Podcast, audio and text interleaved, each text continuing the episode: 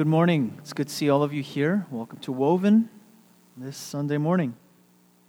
Start off with a story. I was probably about 13 years old.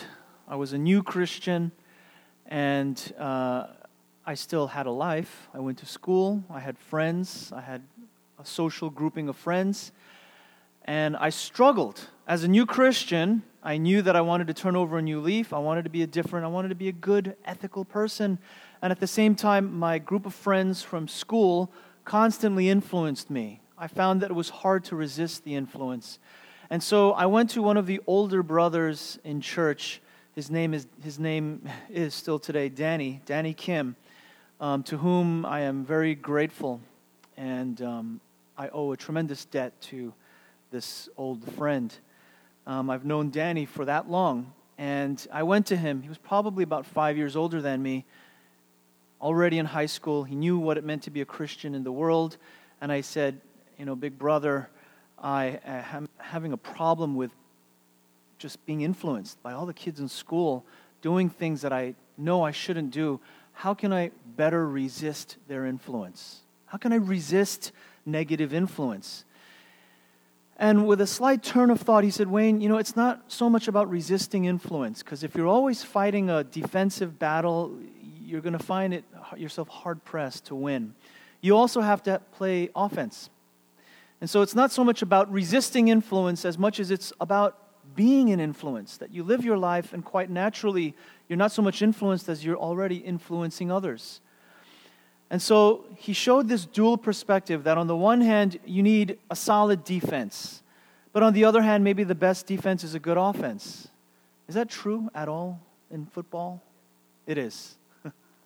The best defense is a good offense because if you're making points, well, they just can't catch up to you.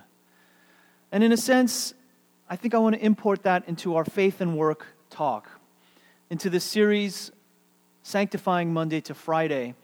We started out this series laying a lot of the theological, biblical framework for a new perspective on what it means to be a Christian at work. Now we're going to kind of bring it to the more practical place how can I apply this? Is the best defense a good offense? And I don't mean being offensive, that's not what I mean.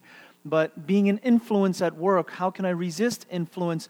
Both of these things, both of these questions, practically speaking, they're really tough. We have to speak to both. And that's what I'm going to speak about today in two halves. If you look in your bulletin on our notes, the first half I'm going to talk about being a stranger in a strange land, how we resist influence. It's important to talk about this because in my almost 20 years of ministry in various um, capacities, I've heard things. I've heard the stories, some of them pretty tragic, about what happens when temptation comes around, whether it's at school or at work or even after work. The choices that we're pressured into making what does it mean for us to be strangers? Is the first half of today's talk. The second half is what does it mean for us to influence, to be ambassadors, or to be diplomats? What does it mean for us as Christians not just to resist influence, but also to give influence to our workplaces, to our marketplaces, and to our fields? And so let's start off with that first heading from strangers to talk about what it means to resist the influence, to stay as a stranger in a strange land, and to recognize. Um, I think you talked, you touched on that during the announcements, Paul. Um, trying to remember exactly what you said, but, um, but uh,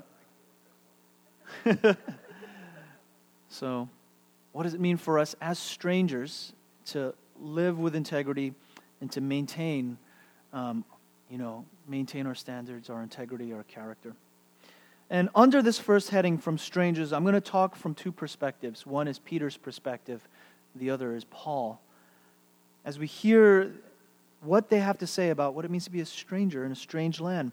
Listen to the words of Peter, the apostle Peter in 1 Peter chapter 2 verse 11.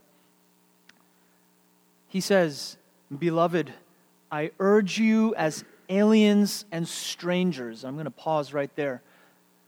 Peter is addressing Jewish Christians in this letter.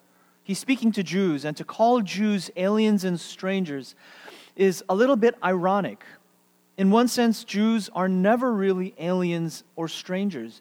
Jews are God's chosen people. Wherever they go, they have first class citizenship. So to call a Jew an alien and stranger is kind of an ironic twist where he's saying, Yes, you are citizens of God's kingdom. And even though you're not Jewish, those of you, all of you Christians, you're citizens of a heavenly kingdom, but on earth, sometimes in the marketplace, sometimes at work, you're going to feel like a stranger and an alien. And you know what? As aliens and as strangers, he gives them a charge. And what does he say? Abstain from fleshly lusts which wage war against the soul. Abstain from fleshly lusts. Now, the word lusts can bring up uh, one particular sin in particular. I think, however, Peter is referring to the more broader sense of lust being unbridled appetites. Appetites, it could be for anything, it could be um, for a range of things. I think the heart and the essence of lust is when you just can't get enough and you can't say no. And the thing is, sometimes we think, well, it's not hurting anybody. This is my own, you know, it's just, it's kind of my own little thing. It's not hurting anybody that maybe I indulge every now and then. Um, it's a half truth, it's a little white lie. And here's the thing half truths, little white lies, you know, these things that we think doesn't hurt anybody. What Peter says is it wages war against the soul. It wages war against the soul. One young man in my years of ministry confessed to me um, about a problem that he was having, um, an ongoing issue. And then at another point, he confessed to me that after work, he was pressured by his coworkers to take that problem to the next level. He was peer pressured into going somewhere that he should not have gone. I knew that his problem was, in some senses, it was, it was, it was a gateway drug. But when he took it to the next level, it was like he dipped into crack for the first time. And I was concerned for him. If we think that our gateway drugs, whatever they may be, the, the fleshly lusts and the appetites, are harmless, it's not hurting anybody, it's alone. It's secret. It's a half truth. It's a little white lie. The thing is, I think Peter's right. These things wage war. They wage war against the soul. Friends, I hope that 2017 will be the year that you reach out, that you get help. I think lots of times people are scared to tell the pastor, you know, I have a problem, or there's this thing, or I kind of haven't been totally truthful about this. And, you know, I don't want you to think I'm going to bite your head off. we need, we all need help. We all need from time to time to nip something in the bud before it wages war against our soul and we lose the battle. Too often I have seen I do not exaggerate in this. I have seen men lose the war. I have seen marriages lose the war. I have seen people become casualties to these things.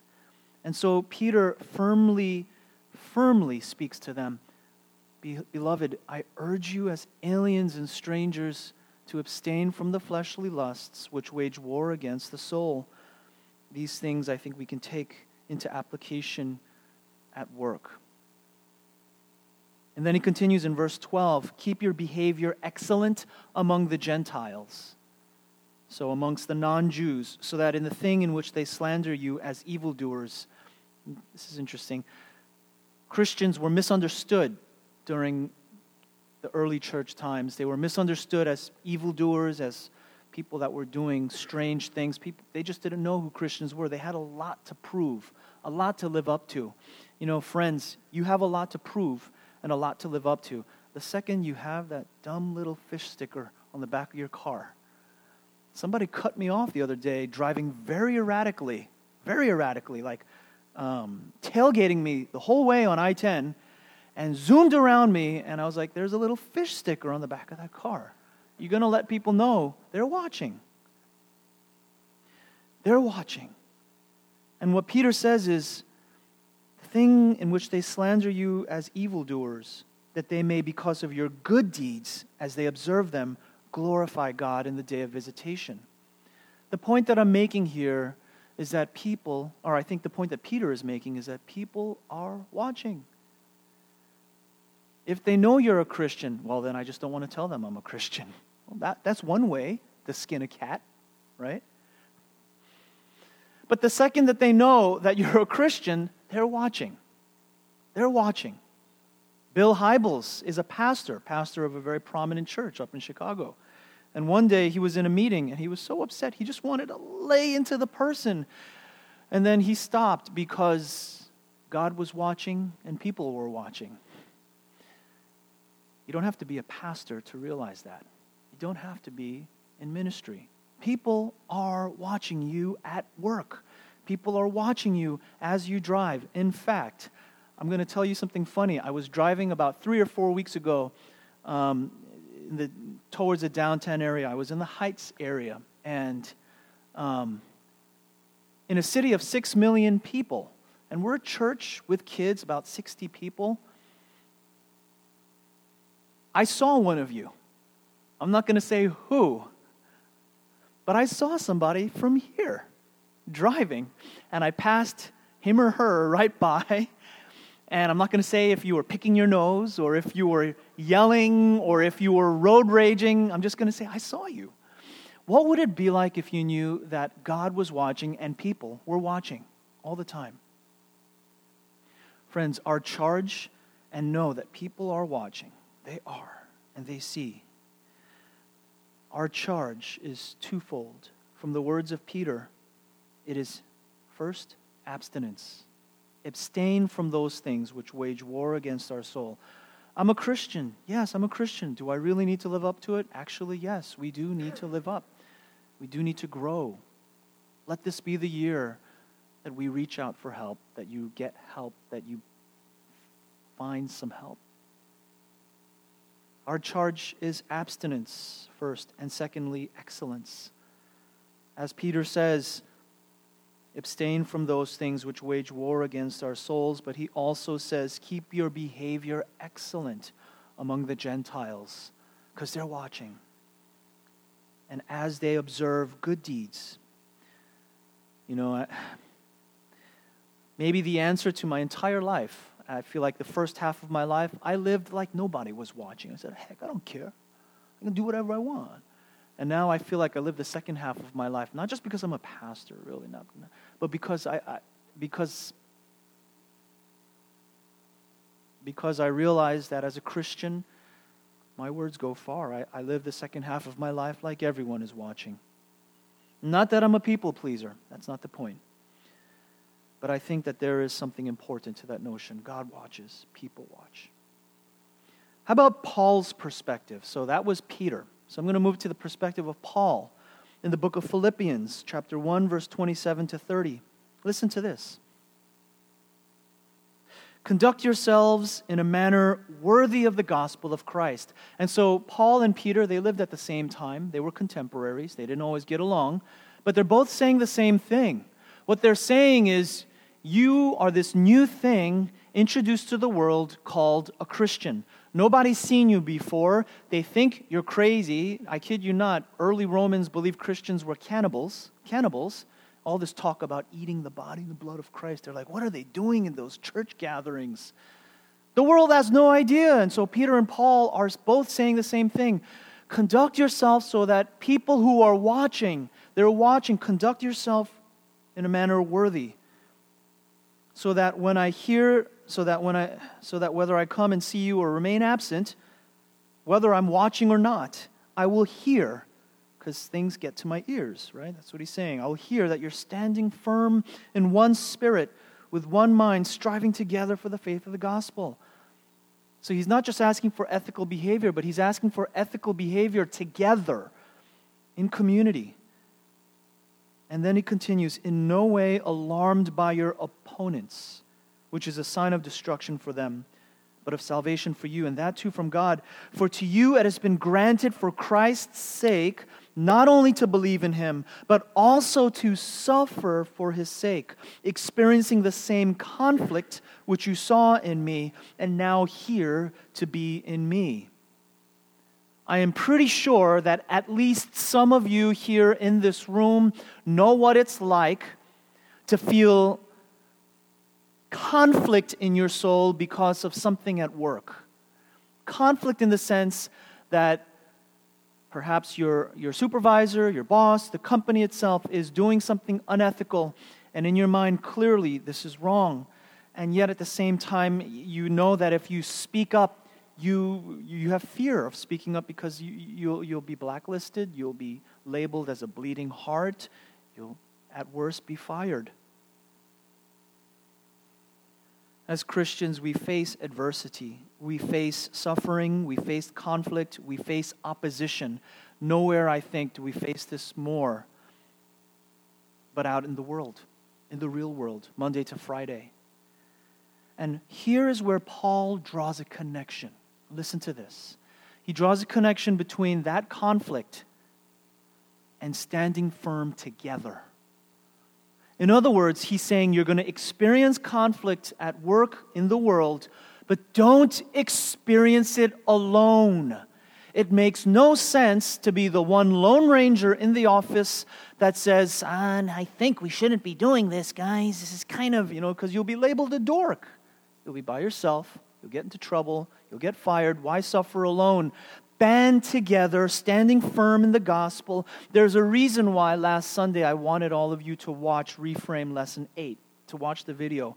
I wanted you to see some of these things, like the, the, the, the, the Center for Faith and Work up in New York City, where the different uh, professionals in their fields were gathering together in the room. Those of you, did you see that?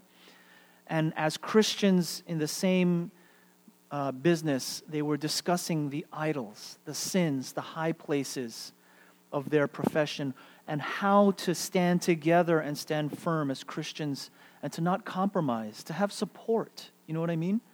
To have support. I, I, I, I love that idea.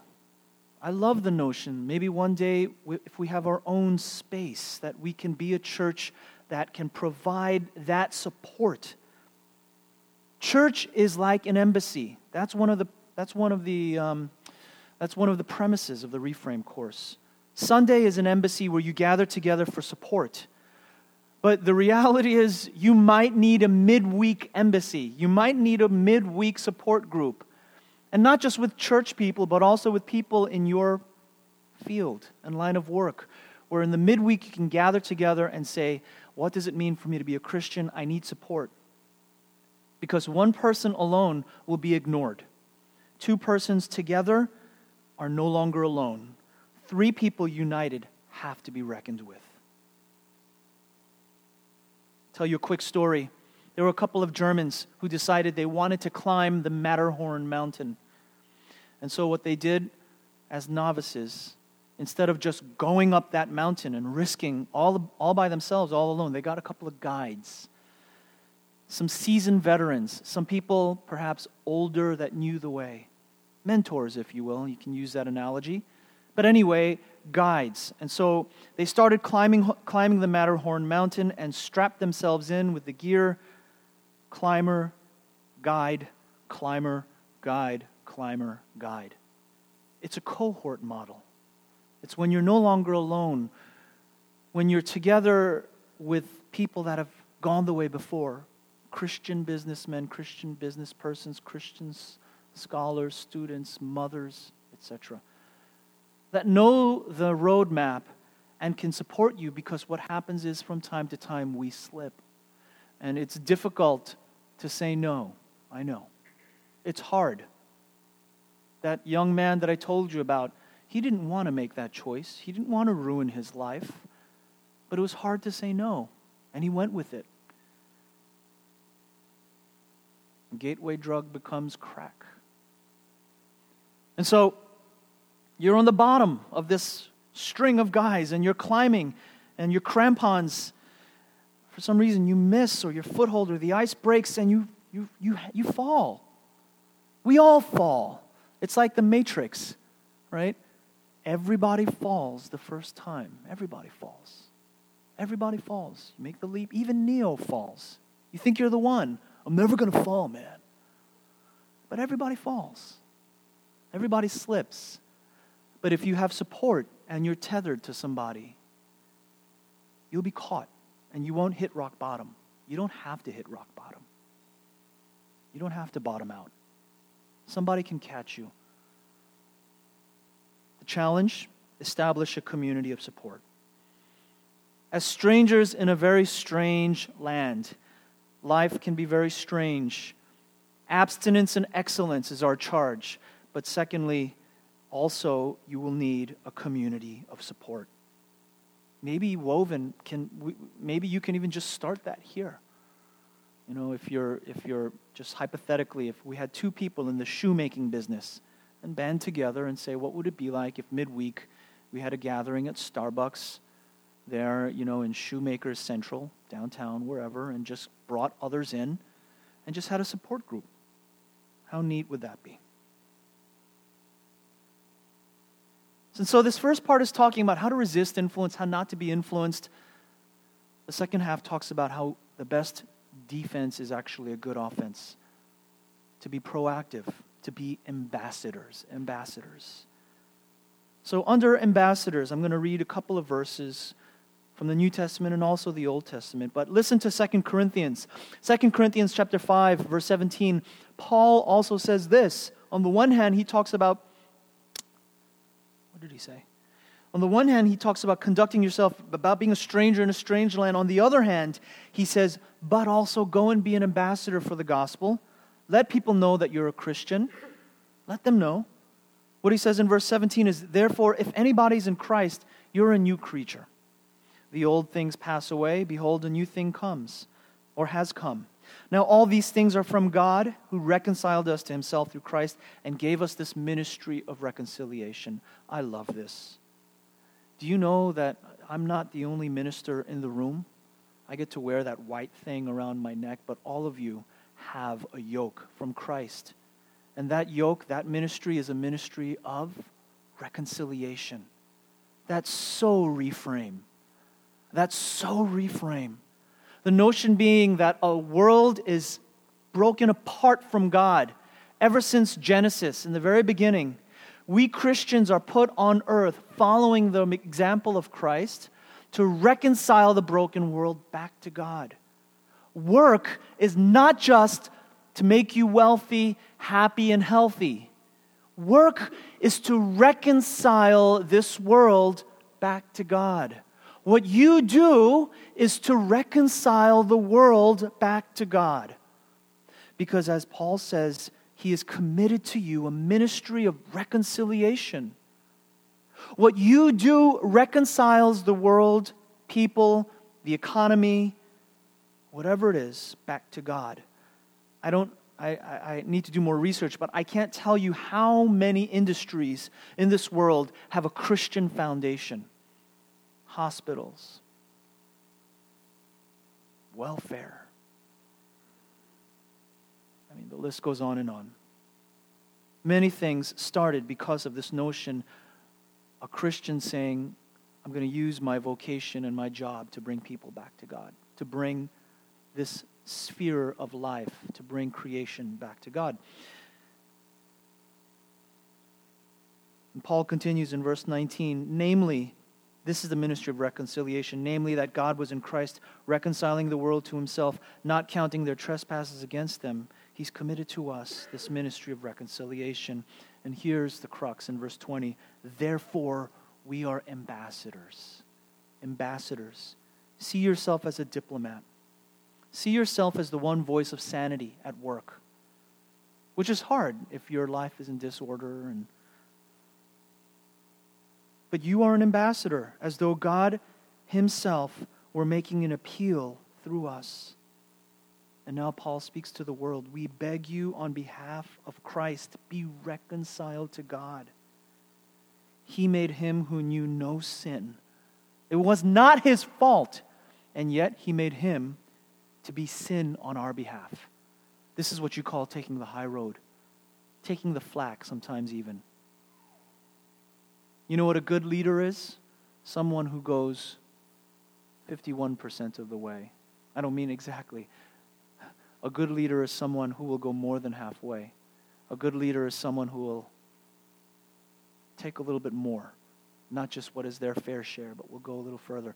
That's what I heard at your graduation, Sarah, from the keynote, the commencement speaker. She said something like that. A good leader is somebody, what did she say? Some, a good leader is, Sarah was sleeping. A long graduation. There are like 10,000 students all getting ready to walk. That's what she said. It was so good. A good leader is someone um, who, who will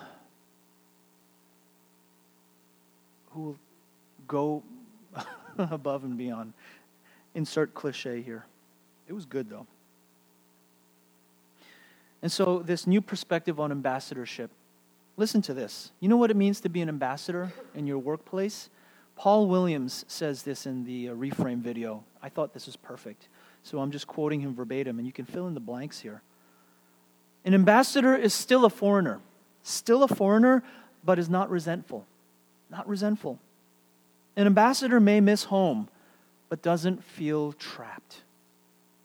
An ambassador has a sense of being sent somewhere and having a job to do. An ambassador lives in a strange land on purpose.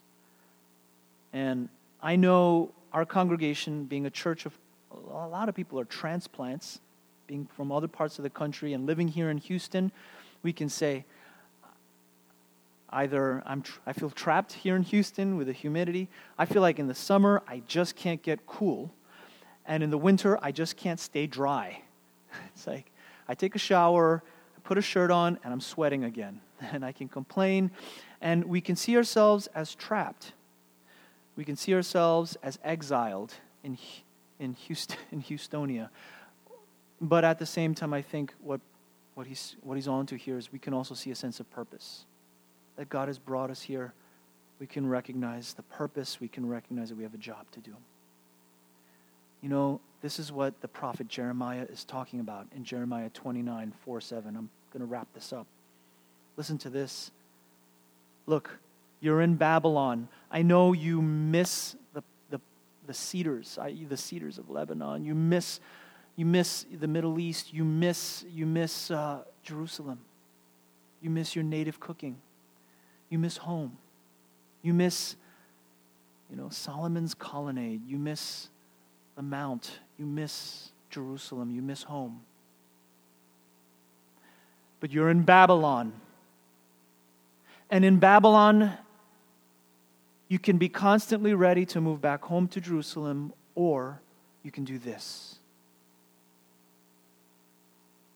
build houses and live in them, plant gardens and eat their produce. Take wives and become the fathers of sons and daughters. Take wives for your sons, even, and give your daughters to husbands. I mean, he's talking generations here. That you may bear sons and daughters and multiply there and do not decrease. Seek the welfare of the city where I have sent you into exile. Yeah, I hate this place, man. I hate Babylon. There's mosquitoes. I can't open the window at night. I hate it.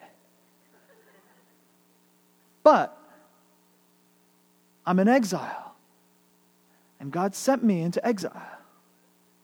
And so I'm going to pray for this place of exile. And I'm going to do my best because I know when I pray for the welfare of this city, Babylon, God will also grant me welfare. The good that I see happening here, the good that I want to happen here, will also be my good. I think this is a very biblical message. It's God saying, stop looking homeward or to Jerusalem or to this other place. Be present where you are, embrace it, and I will bless you here. I will bless you here. I've sent you there, even to exile.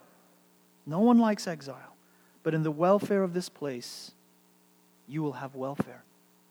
You will have welfare.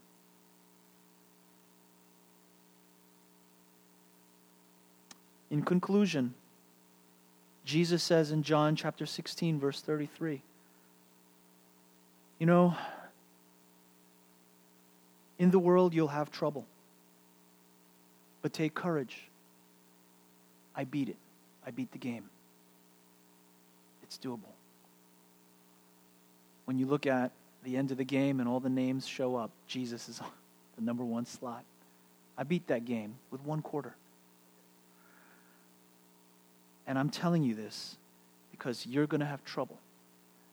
But know that you can have peace in me and that I'm with you always to the end of the age. So, friends, in conclusion, wherever you are, however you feel, living life in exile, plant something, garden, bless the city, give back, get to know a stranger, your neighbor, buy cowboy boots. Because as much as you bless this city, I can promise you this. Why? Because I believe it's biblical. You will be blessed back. If you can bless this city in your job, in your neighborhood, in your friendships, I can promise you God will bless you back. That's not prosperity teaching, that's Jeremiah. When you pray for the welfare of this city and pray to the Lord on its behalf, in its welfare, in its welfare, you will have welfare it will fare well for you. It will fare well. And so, let's close our eyes. And I want to invite you to respond in a prayer at this time, praying for your coworker or for your boss or for the city or your neighborhood or your children's school. Pray for something here Your mission, should you choose to accept it, is to be a blessing. To abstain and not get tainted, but to be the shoulder, perhaps, after work somebody can cry on. To be the one, perhaps, that people will look to and say, well, he, he has integrity. Well, she, she empathizes well and understands. There's somebody here that I can talk to. God bless you guys. Let's pray.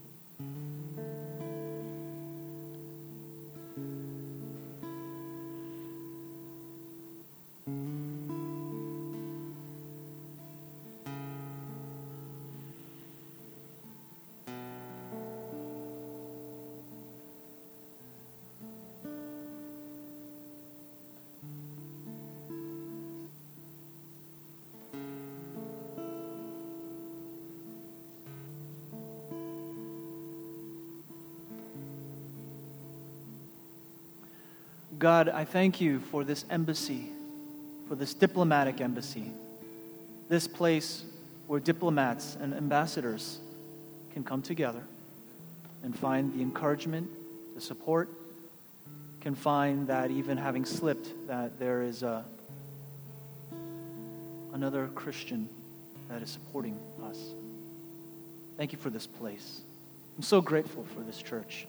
I'm so grateful, God for the beautiful, wonderful community of support and strength. Week in, week out, every Sunday, we know consistently that we can be encouraged by you.